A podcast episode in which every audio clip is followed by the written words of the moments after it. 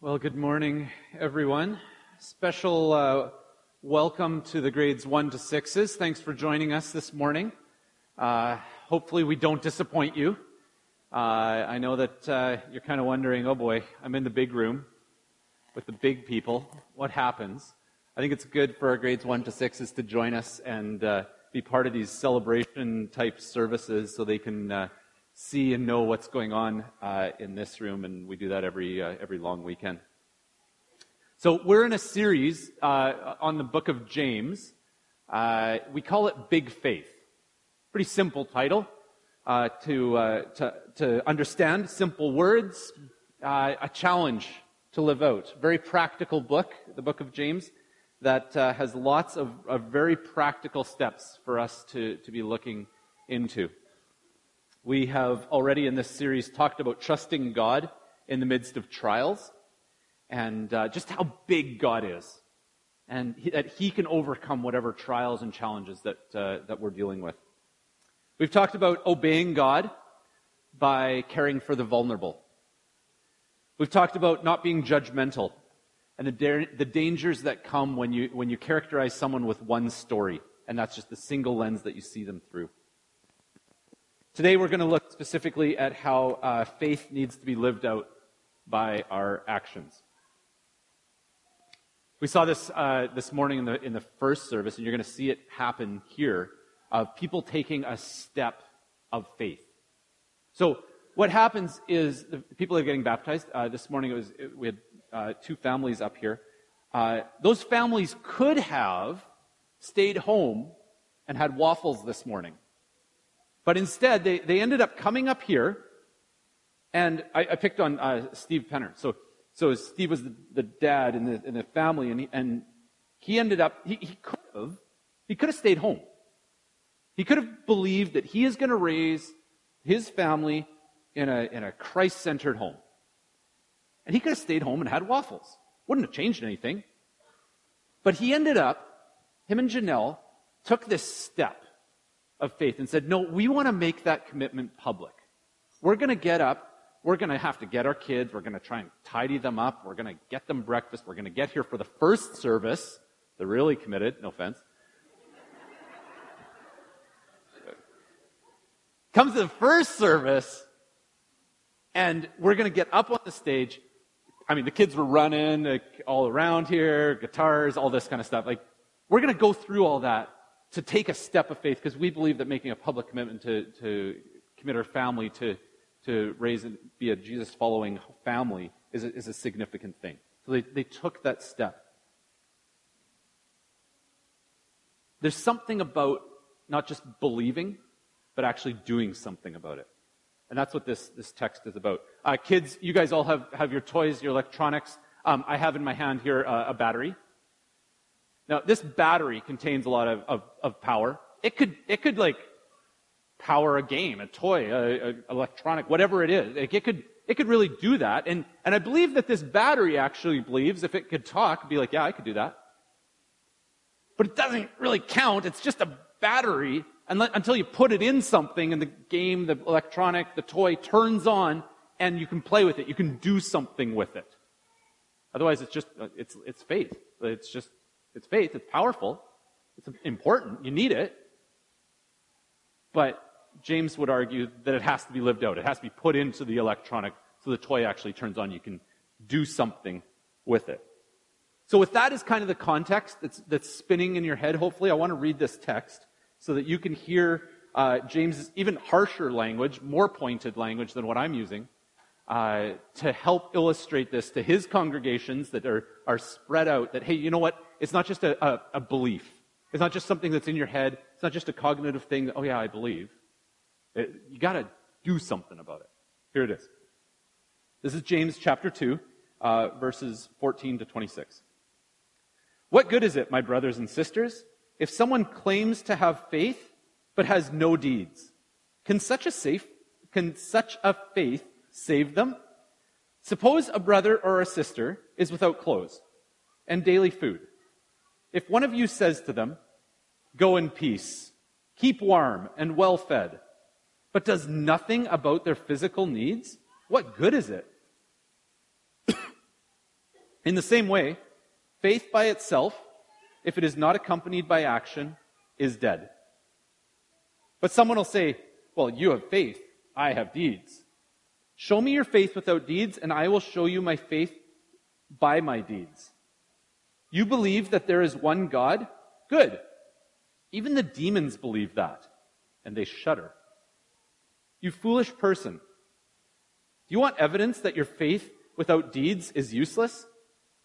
Was not our father Abraham considered righteous for what he did when he offered his son Isaac on that altar? You see that his faith and his actions were working together, and his faith was made complete by what he did. And the scripture was fulfilled that says, Abraham believed God, and it was credited to him as righteousness, and he was called God's friend. You see that a person is considered righteous by what they do and not by faith alone. In the same way, was not even Rahab prostitute considered righteous for what she, when she lodging to the spies and sent them off in a different direction? As the body without the spirit is dead, so faith without deeds is dead.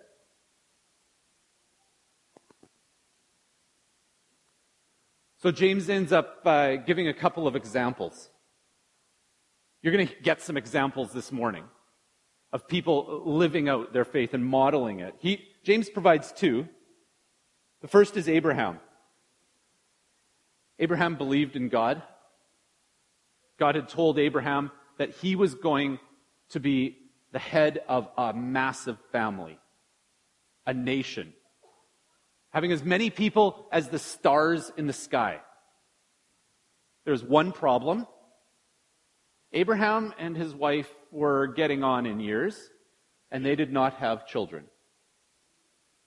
God provided. Kind of like kids, it's kind of like great grandma having a baby. Don't picture that one too long. But that's what happened at that age. They have a child named Isaac.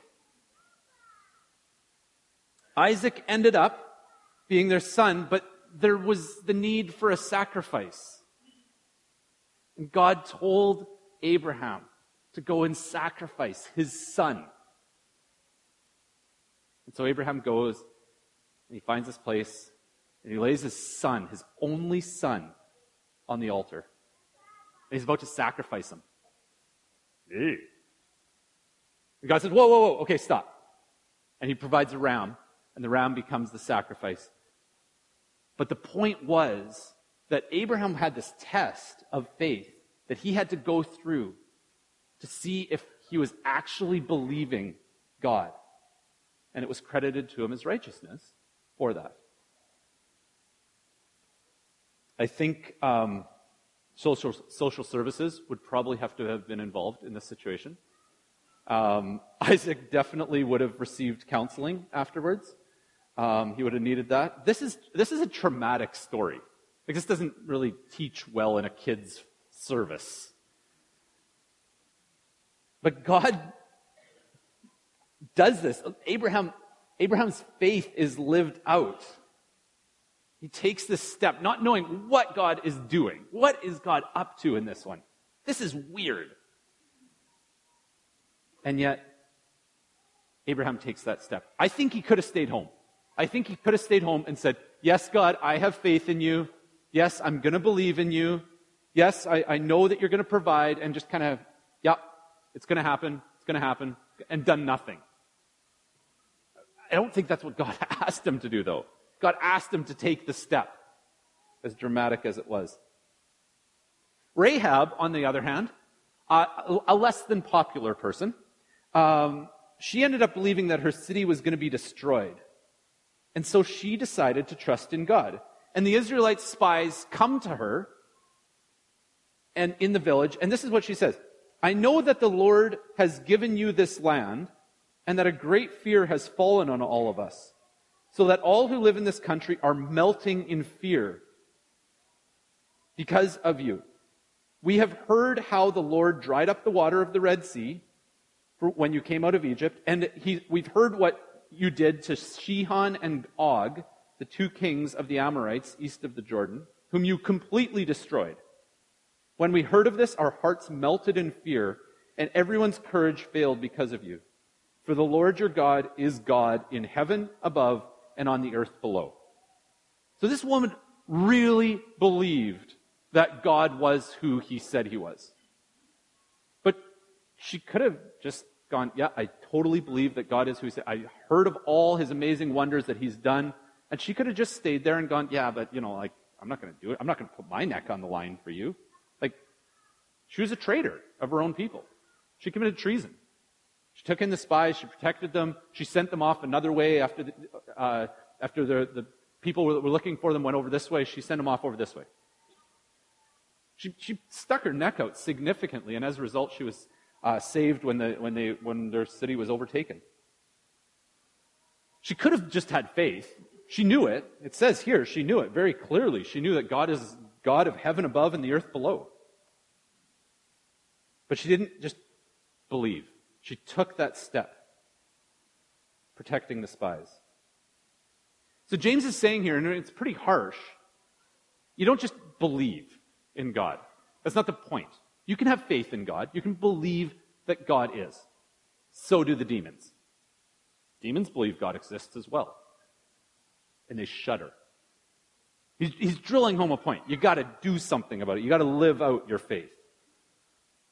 Practical steps abound here as to what we can do. Pack a shoebox for Operation Christmas Child. Give an uncomfortable amount of money away. Use your holiday time to do a family missions trip. Call an estranged family member. Shovel your neighbor's driveway. Invite someone into your home for supper. Invite someone into your home to live with you.